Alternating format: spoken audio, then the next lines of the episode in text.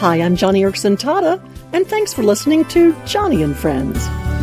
And I hope the stories I share inspire and encourage you to make Jesus known where you live, whether it's at the office, school, in your community, in your home. You and I are all about making Jesus look good, aren't we? Making him look famous, making his gospel the good news people want to hear. And it happened to Doug Mazza, the president of Joni and Friends, not long ago when he served on a Wheels for the World team to Haiti. Actually, we were also there doing construction on a church in Port au Prince, helping to make it accessible for the people with disabilities who were coming to Christ and getting involved in the congregation. Taking a break from the wheelchair distribution there at the church, though, Doug walked out of the church compound and onto the streets piled with rubble a Haitian teenager with bare feet walked up to him and said loudly, I need shoes. I need shoes. He looked down and pointed at his feet and said to Doug again, I need shoes.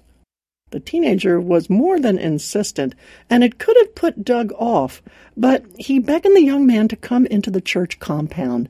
I need shoes, the kid kept saying as he walked into the compound. Well, away from the crowd, Doug began to share the gospel with this barefooted teenager explaining that he needed Jesus more than he even needed shoes. The kid kind of calmed down and listened. But just to prove the truth of God's love, I'm going to do something, Doug said. And then he kneeled down and removed his own shoes, good shoes, nice Reebok athletic shoes, and he presented them to this teenager in the name of Jesus. The kid was slightly taken aback. A little bewildered, he looked right and left. He gave Doug a strange, questioning look.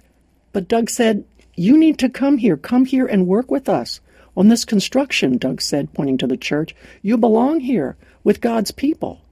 And I tell you, the attitude of that young man did an about face. He could see the value of those shoes Doug gave him, and with a smile, he wasted no time in putting them on. Most of all, he saw the value of a Savior, that this American would not send him away, but welcome him into this church and meet a practical need he had. Well, there was proof enough of the gospel. Friend, there are needy people all around you people in your neighborhood, co-workers at the office, people living on the next street over or down the block, young and old who are hungry for something they can't even put their finger on.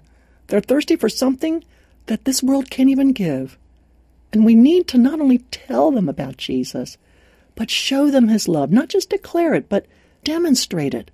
Not just proclaim it, but portray what it looks like. The love of Jesus should look like something, something practical, something that soothes a hurt, quiets a heart, or meets a need, like a pair of shoes. I share Doug's story about this young teenager from Haiti because I want you to remember that our faith is always, always verified by our actions. We back up the gospel with good deeds even if it cost you something, as it did Doug.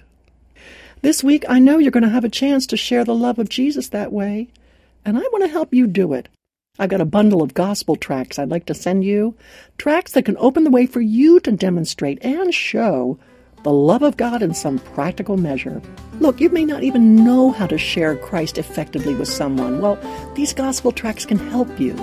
They're yours for the asking just by visiting joniandfriends.org and click on my radio page and ask for your gospel tracts.